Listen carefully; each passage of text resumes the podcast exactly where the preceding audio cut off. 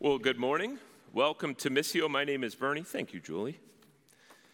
Uh, my name is Bernie. I'm one of the elders here, and it's a, a, privilege to be able to open God's Word with you. If you have your Bibles, turn with me to Mark chapter 9. We're going to be continuing our series this morning through the Gospel according to Mark. We're going to be looking at Mark chapter 9, verses 14 through 29. If you don't have a Bible with you, there should be a uh, Bible in the uh, front of the pew in front of you. I encourage you to grab one of those. Uh, you can find our text this morning, I believe, on pages 844 and 845. Mark chapter 9. Um, before we look at, um, at our portion from Mark this morning, I just want to uh, make note of something as we, uh, as we prepare for our worship and giving later and even the next few weeks, uh, hopefully, most, if not all of you, received one of these uh, little handouts when you walk through the door uh, entitled Church Planting Focus. This month, these next several weeks, we are uh, doing, I guess, a, a, special offering for um, some partners around the world that are engaged in planning churches, some here in Syracuse uh, and across uh, the globe, really. And um, what we're doing is this is is above and beyond what we've designated in our budget to give to uh, ministry partners around the world. And our, our aim this month is to, to raise at least $12,000 that we can uh, send along to these partners as they're involved with gospel work. So, uh, also in the pew, there is one of these handy dandy little envelopes, and you can just mark Church Planting Fund right there, that middle column uh, or row and uh, designate that there. Or if you go online, uh, there is a drop down box for the church planting fund. We encourage you to give there. I, I really pray that we can go well above and beyond. Uh, this $12,000 to support these ministry partners. And I just want to say a word uh, this morning about 20 schemes. Uh, it's the second one listed there on that front side. 20 Schemes is a, a church planting and revitalization effort in, uh, in the nation of Scotland.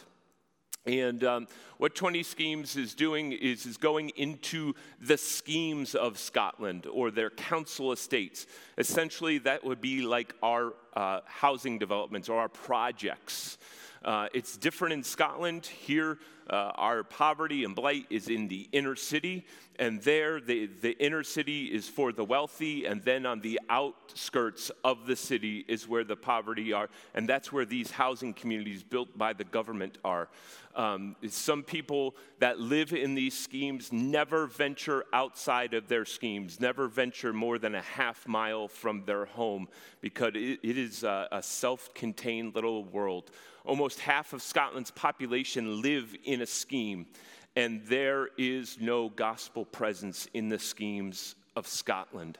And so, what the men and women of 20 schemes have done is they have taken responsibility for the schemes of Scotland and say, We will go, we will take the gospel to the schemes. And so, they are planting churches uh, in these schemes where there are, literally are no churches and, and literally are no known believers. Uh, and th- these people have no access to the gospel. And it's a privilege to be able to, um, to partner with them in their work. Encourage you to go to 20 Schemes website this afternoon, this week. Check them out. Pray for them. Uh, consider giving to this offering uh, that we might uh, better support them and others. So uh, that's the little word there on that. But I, I just think what a great opportunity for us as a congregation to be a part of what God's doing around the world. So I encourage you in the strongest way possible to be a, a part of that. Okay, Mark chapter 9, verses 14 and following. This is God's word. And when they came to the disciples, they saw a great crowd around them and scribes arguing with them. And immediately all the crowd, when they saw him, were greatly amazed and ran up to him and greeted him.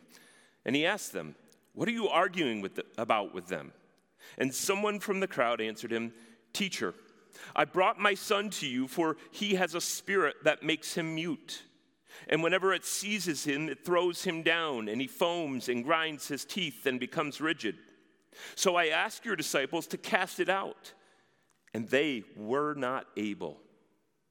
And he answered them, O faithless generation, how long am I to be with you? How long am I to bear with you? Bring him to me. And they brought the boy to him. And when the spirit saw him, immediately it convulsed the boy, and he fell on the ground and rolled about, foaming at the mouth. And Jesus asked his father, How long has this been happening to him? And he said, From childhood. And it has often cast him into fire and into water to destroy him.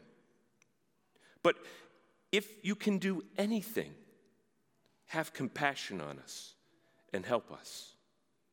And Jesus said to him, If you can, all things are possible for one who believes. Immediately, the father of the child cried out and said, I believe, help my unbelief. And when Jesus saw that a crowd came running together, he rebuked the unclean spirit, saying to it, You mute and deaf spirit, I command you, come out of him and never enter him again. And after crying out and convulsing him terribly, it came out. And the boy was like a corpse, so that most of them said, He is dead. But Jesus took him by the hand and lifted him up, and he arose. And when he entered the house, his disciples asked him privately, Why could we not cast it out? And he said to them, This kind cannot be driven out by anything but prayer. Would you bow your heads and pray with me? Father, we again come to you seeking your aid, seeking your help. That by your Spirit you would give us eyes to see, ears to hear, hearts and minds to understand your word this morning. Lord, on our own, uh, out of our own ability, um, we can do nothing. We need your strength. Father, transform us by your word this morning. May the words of my mouth and may the meditations of our heart be acceptable and pleasing to you. We pray in Jesus' name. Amen. Nobody likes difficulties or complications in life, right? Few people welcome setbacks.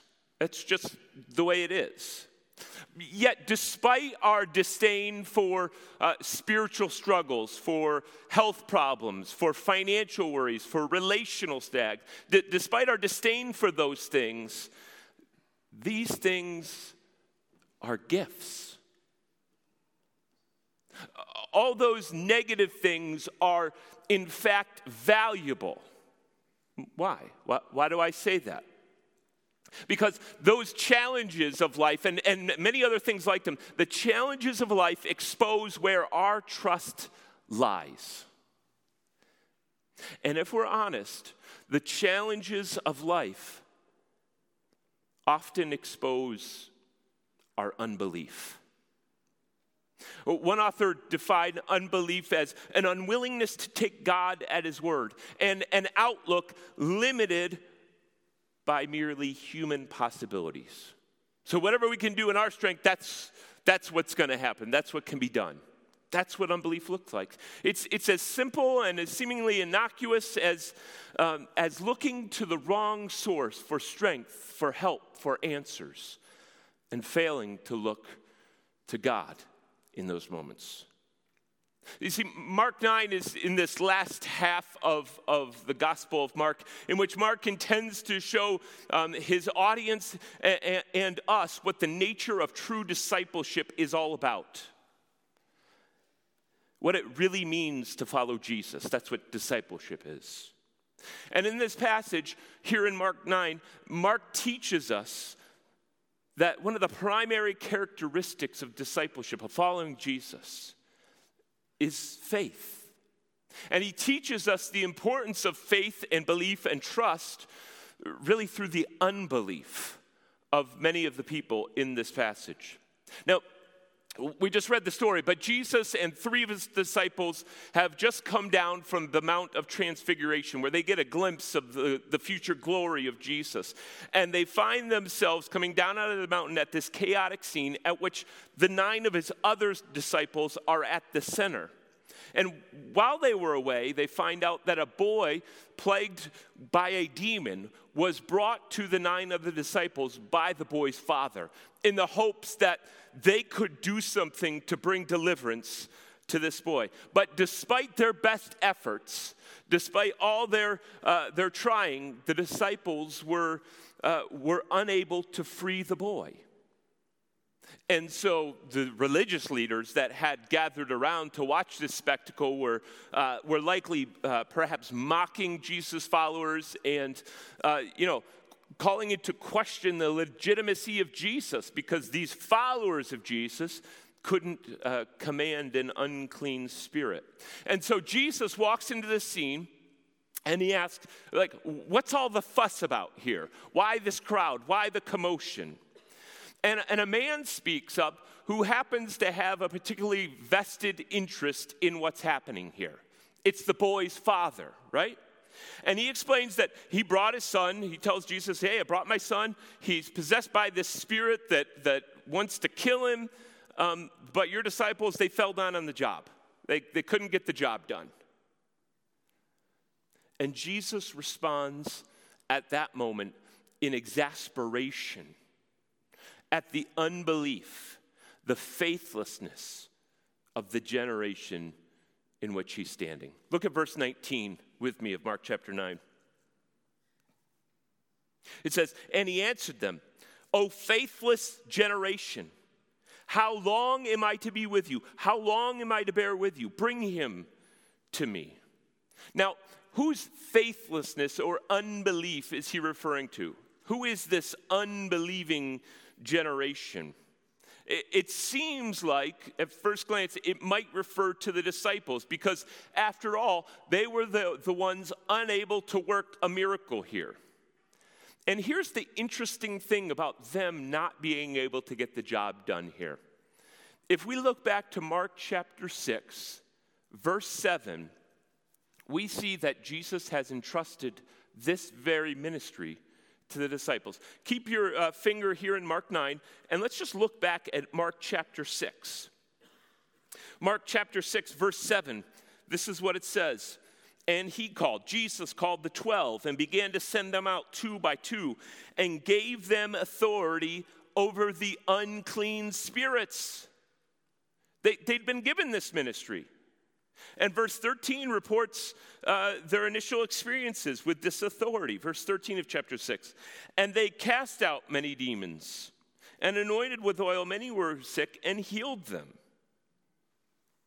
So, why were they able to do that back there in chapter 6, but just a short while later in chapter 9, here they are, unable to do anything about this spirit? One pastor provides some, some helpful insight that I think makes sense of this. He says, The disciples are looking to themselves.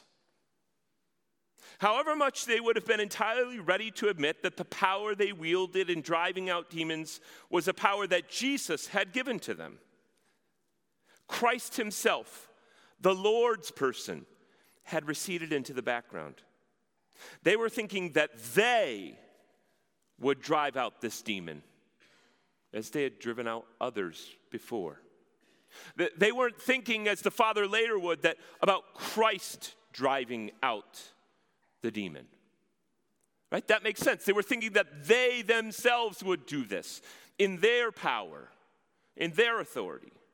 And, and we know this to be the case. This makes sense because uh, later on, the Lord Jesus seems to, to kind of chastise them, reprove them for their refusal to pray, their slackness in prayer. They simply thought, hey guys, if we speak the proper words, if we go through the right motions, bada bing, bada boom, this thing's gonna come out, this boy will be free.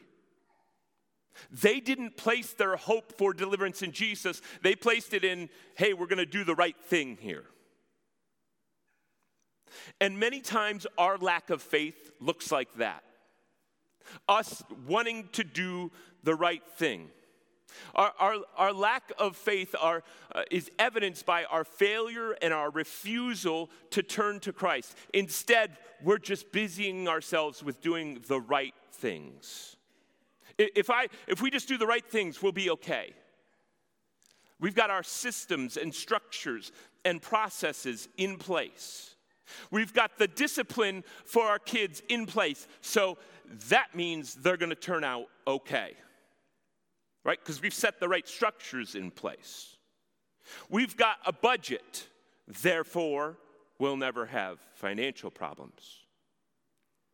Uh, I've got relational boundaries. Therefore, that means everything's going to be all set in that world. Those things, our, our systems, our structures, and our processes will keep us from failure. But what we're doing is placing our hope not so much in the person of Jesus. Although all those things may be wonderful and good and right and even uh, uh commended to us in Scripture, placing our hope not so much in the person of Jesus as in our systems and our processes. We are called in the first place not to work, but to trust, to faith, to belief in the person of Jesus. Now, perhaps Jesus, in calling out this unbelieving generation, also had the Father in mind because uh, he may have knew, known what was in the heart of the father because just a few verses later in verse 22 we hear uh, after the, the father explained his son's dire situation we hear these words. Look at verse 22 uh, he explains the situation. And it has often cast him into fire and water to destroy him. But if you can do anything have compassion on us and help us if you can do anything, have compassion. See, he seems to have a good handle on the compassion of Jesus, the, the mercy of Jesus, the love of Jesus, but not so much on the authority and power of Jesus. Right? He wants help. He believes Jesus is ready and willing to help. He's just not so certain Jesus can help if you can do anything. If. And I'm sure we all face circumstances that are less than ideal, circumstances that if we had control over, given the opportunity, we would change. And we believe God is a caring God. I, I believe if I ask every one of you that, you would say, yes, God is a caring God. We don't think he's some indifferent, self absorbed deity many of us might not be all that convinced that He has the power to help us. And perhaps the Father here in Mark 9 has been influenced by the inadequacies of Jesus' followers. Perhaps his insufficient view of Jesus could have been eh, kind of affected by his lackluster experience with those that represented Jesus right? Uh, I don't know how many of you know the name uh, Mahatma Gandhi. Probably the, one of the world's most famous Hindus, lived in the 20th century in India, and he uttered these words. He said, I like your Christ, but I do not like your Christians. Your Christians are so unlike your Christ. See, what he was communicating is that uh, he might give opportunity to listen to Jesus, but he was far too put off by the followers of Jesus. And, and this is certainly an issue in our day. People have been hurt by the church, and their affections for and commitment to Jesus have been affected by this. We hear of people walking away from the church, from Christ, because of mistreatment by the people of God, and, and, maybe the church's failure to, to properly address a legitimate concern that they may have.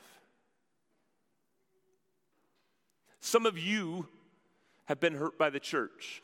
And some of you may be considering walking away from Jesus because of the church's inadequacies and inabilities to truly represent Jesus. Don't let your view of God, of Jesus, be tainted by the inadequacies or the inabilities, the sin or the silliness of those who belong to God. Don't have doubts about Jesus because of his followers. Look at him. Fix, set your gaze on Jesus. So we see that the disciples had doubts and unbelief. The fathers had doubt and unbelief. The challenges of life almost always expose where our trust lies. And more often than not, those challenges reveal our unbelief, our lack of faith, our failure to trust. Now, when the fathers uttered, when the father uttered these words, uh, "If you can do anything, help," Jesus immediately responds to this man and to, to our unbelief. Look at verse 23 with me. And Jesus said to him, if you can, all things are possible for one who believes. If you can, Uh, like Jesus is like, what's with the if? If you can, come on. If you can, you see, we're commanded to look to Jesus in faith. The question is not whether Jesus is able. The only question is will we trust? The question is not, is Jesus able to deal with this, this thing I'm facing, confronting in life right now? That's not a question. Jesus is able. The question is, will you trust Jesus in the midst of whatever you are currently experiencing? Will we believe? The challenges of life call us to look to Jesus in faith as the authoritative one able to accomplish all things. That's what Mark 9 teaches us.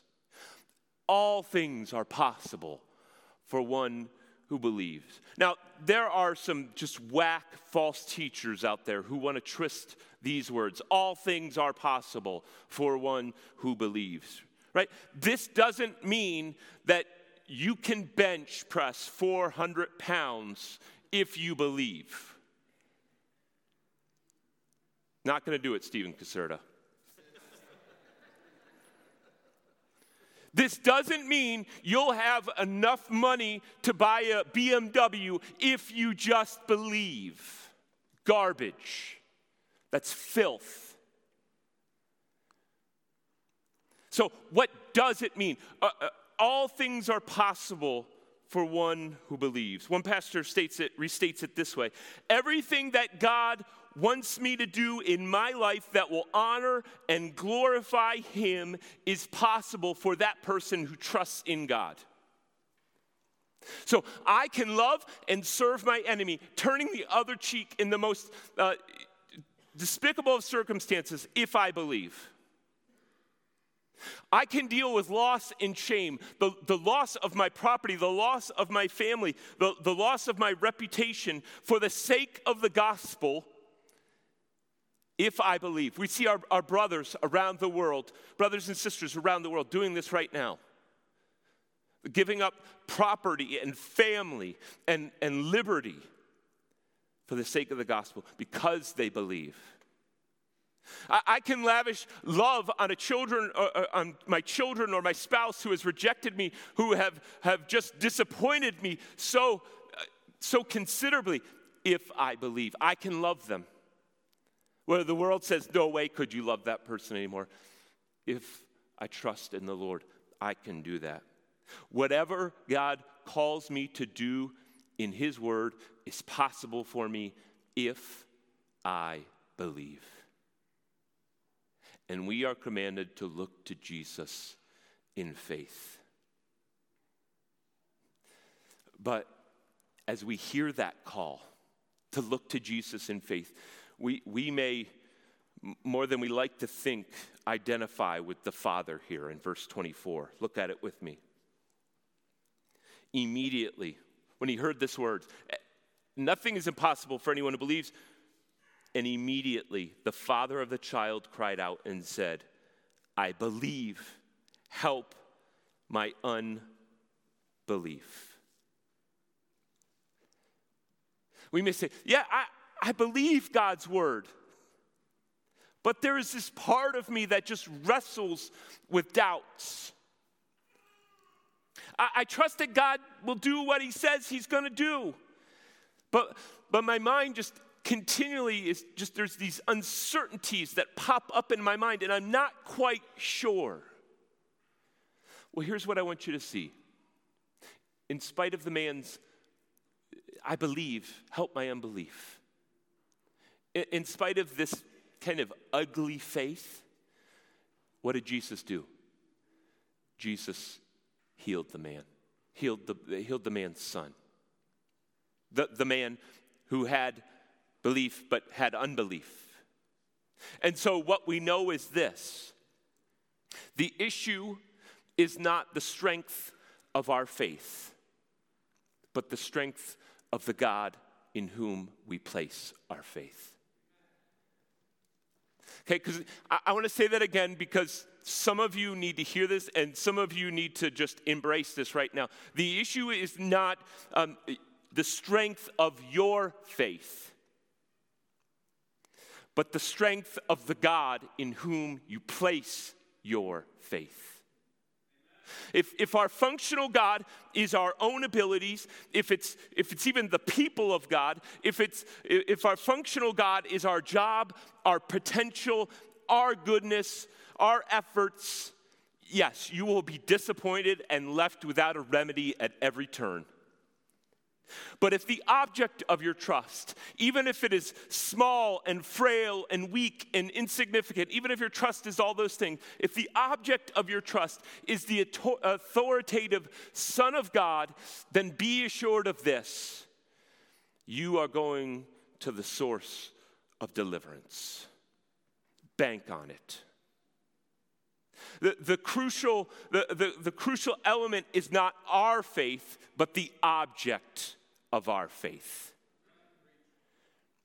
You know, like segments of our society, we, like it, it's not a bad thing in our society, in our world, to go out and say, I have faith. Like, we talk about the virtue of faith, it's a cultural conversation, right? Muslims have faith, Jews have faith, we're people of faith. I believe, right? We, we hear it everywhere. And it's not so important, or so it seems if you're listening to the cultural conversation, what you believe, just so long as you believe something. But we need to be clear about this. That is decidedly not the witness of Scripture. Faith or belief is not a powerful thing in and of itself. Faith is only as strong as the object of our faith. You see it right here with this man. I believe, help my unbelief. His faith, it's, it's tiny, it's barely there. And yet, what was that tiny, insignificant fail, ready to snap at any moment faith in? Jesus, the authoritative Son of God. That's what it was in. And that's what made it effective. And we're called to faith in Jesus. Robert Reymond, he's a longtime pastor and theologian. He said this It is not faith we live on, but Christ we live on. Faith is simply what connects us to Him. It's not faith we live on, but Christ we live on. Faith is simply what connects us to Him. We can no more live by yesterday's faith than we can see by yesterday's light or be nourished by yesterday's food. Faith is so important, so critical. Faith makes all the difference because Jesus Christ makes all the difference. And He grants His presence in our lives. He displays His power on our behalf. He exercises His authority in and for us only as we believe in Him and rely on Him. We are to trust Jesus That's the object of our faith because he is the authoritative author of life. Look at the, look at the response of the Spirit, the demonic spirit, the unclean spirit to Jesus. Look at, I believe it's verse 20. It said, And they brought the boy to him. And when the spirit saw him, Immediately it convulsed the boy, and he fell on the ground and rolled about, foaming at the mouth. This spirit sensed and knew and was certain of the authority of Jesus, and it didn't want anything to do with that. Right? And then and then, in contrast to the disciples' inabilities and inadequacies to get the job done, look at verses 25 and 26. And when Jesus saw that a crowd came running together, he rebuked the unclean spirit, saying to it, You mute and deaf spirit, I command you, come out of him and never enter him again. And after crying out and convulsing him terribly, it came out. Jesus is the one in whom power resides. Jesus is the authoritative author of life. We all have faith. Where does your faith reside? In, in whom or in what do you place your trust? In, in who or what does your hope lie? And perhaps I can tell you by one telltale marker prayer. Look at verses 28 and 29 with me. And uh, when he had entered his house, his disciples asked him privately, Why could we not cast it out? And he said to them, This kind cannot be driven out by anything but prayer. We express our faith, an active, ongoing faith, through prayer. Mark hasn't recorded, like, this whole passage has been about um, the faithless generation, the unbelief, right? I believe, help my unbelief. This whole passage has been about belief. So Mark didn't record this whole passage, this whole event about faith, about trust, about belief, and then think, you know, I'm just going to tack on this nice little bit about prayer here on the end, just kind of a nice conclusion. No, they, they go hand in hand. They're not unrelated. Belief or, or faith or trust translates itself into prayer. Prayer is per, perhaps one of the most concrete expressions of faith and belief. And the flip side of that is prayerlessness is unbelief. Prayerlessness is an expression of doubt Prayerlessness is an expression of self reliance. I got this. I can work it out. I'll figure it out. It shows we believe, at least functionally, whether we would ever utter the words, that we can address the problem or that God is unable to address the problem. Prayer is, is the outward expression of inward belief. Prayer is a marker of the church dependent upon God. It's prayer is it, the act in itself is a, is, a, is a formal statement of both our inadequacies, our inability, and God's ultimate authority. When we pause anywhere and just say, God, can you? Will you? What we're saying is, I can't, God, you can. It's the ultimate expression of, of, of trust. And we know that uh, everything should be done in faith, trusting in, relying on God. And therefore, everything should be done prayerfully. Your parenting, your, your battle against sin, your marriage, your work, your, your, your training, your studies. There's no need to, to pile up words in, in a big, you know, word salad. But our lives should be marked by brief and frequent moments of looking to the Lord, requesting his aid. Right? Because if we don't pause and look to God in prayer, in what sense can it be said that we're people of faith? Like, how are you a person of faith? If you're, if you're not pausing and, and looking to God, in what sense are you a person of faith? When we face our kids' behavioral problems, when we're being squeezed by financial issues, when we're having relational problems with, with a fellow student or a coworker, in what sense are we people of faith if we don't turn to the Lord in prayer? In, many ways, this label of faithless, unbelieving generation that Jesus has, has uttered in exasperation in this passage applies just as much to us as it does to them. See, our inadequacies and our inability, which, which should be apparent to us at every moment, though we deceive ourselves, our inadequacies and our inability call us to look to Jesus in faith as the authoritative Son of God, able to accomplish all things.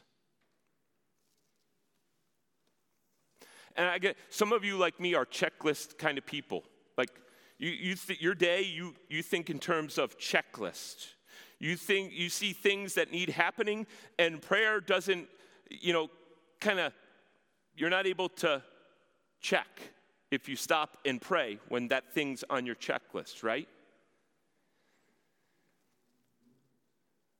But we express our faith by stopping to pray, saying, God, I can't accomplish that, or I can't accomplish that in the way that I need to accomplish that unless I pause and look to you, relying on you. So here's just a, a, some things that we can take away from Mark 9. First of all, overwhelming circumstances. Though they're usually experiences that we groan under and we avoid, overwhelming circumstances are a gift that enable us to see our inabilities and our inadequacies and provide us opportunities to look to Jesus in faith. And I would encourage you just to embrace those ugly moments of your life as such. Like when it hurts, go, Thank you, Jesus, for showing me that I'm at the end of myself here. Thank you, Jesus, that I can now, in this moment, just, I really need to lean into you. I need you to carry me. Those overwhelming circumstances are gifts. Secondly, serving the world around us will bring us face to face with circumstances beyond our resources and show us that the mission of God it, ultimately belongs to God who has called us to participate with Him. And so when we're kind of in over our head, when we're in a conversation, we don't know what to say, or we know there's a conversation coming and we don't know what to say, that's not a, that's not a situation to be avoided, but one entered into prayerfully, dependent upon God, knowing that it never depended upon us our intelligence or our abilities.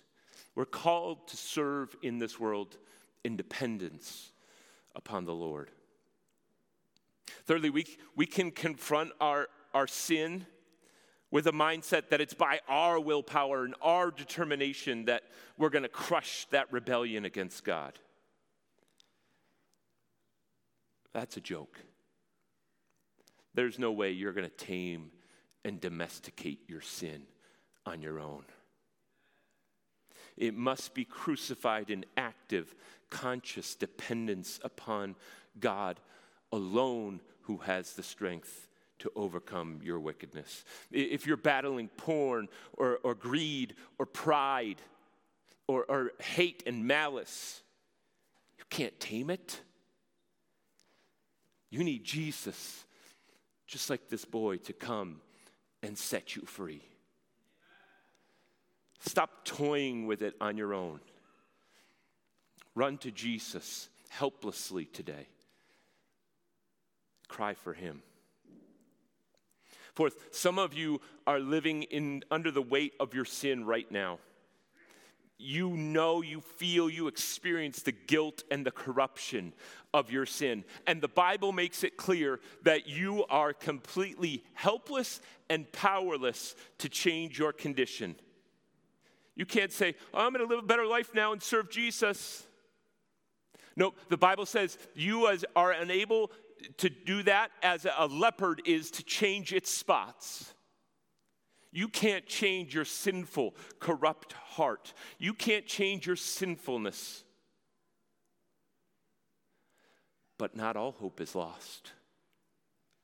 Because if you look to Christ in faith, in faith alone, not relying at all on your goodness or your efforts, Jesus will stand before the Father to account for your life.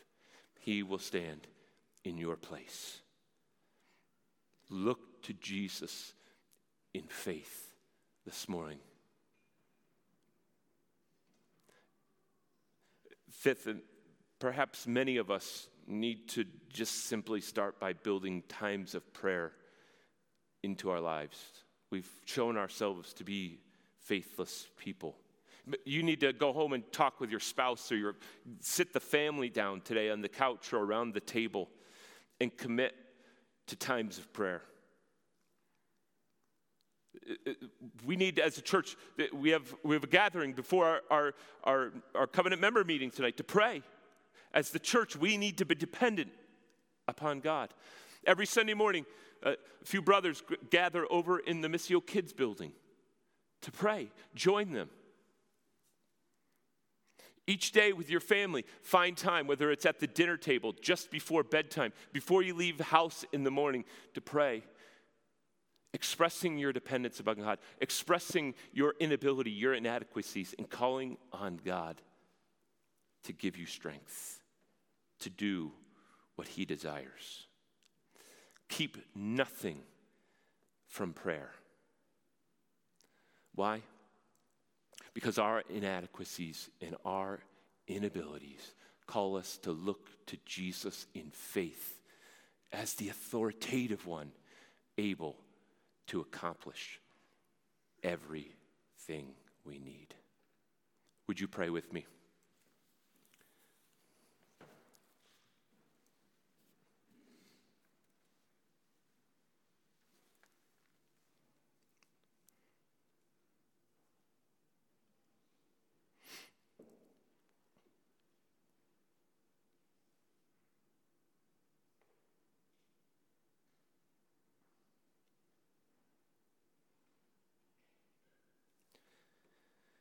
Father, this morning we acknowledge that you are the Creator God.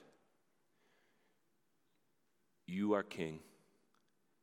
You are the one that sustains the world and our lives in this moment, right now, and in the next moment, and in the moment to come. Everything depends upon you. And yet, at the same time, we confess our self delusion, the foolishness of our minds and heart. Somehow we've begun to think that it depends upon us and our efforts. Show us the folly of that. Show us our, our inabilities and our inadequacies.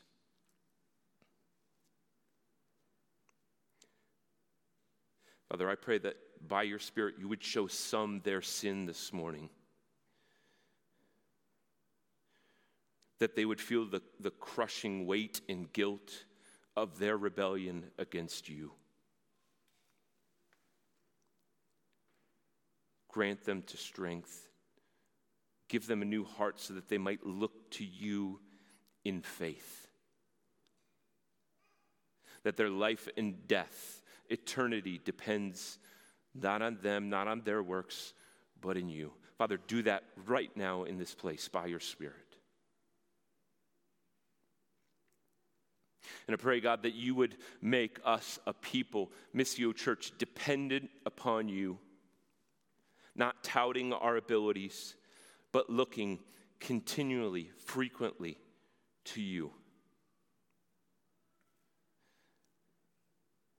Accomplish your will through us in this city, in this place, in our families, in our workplaces, by your Spirit as we rely upon you.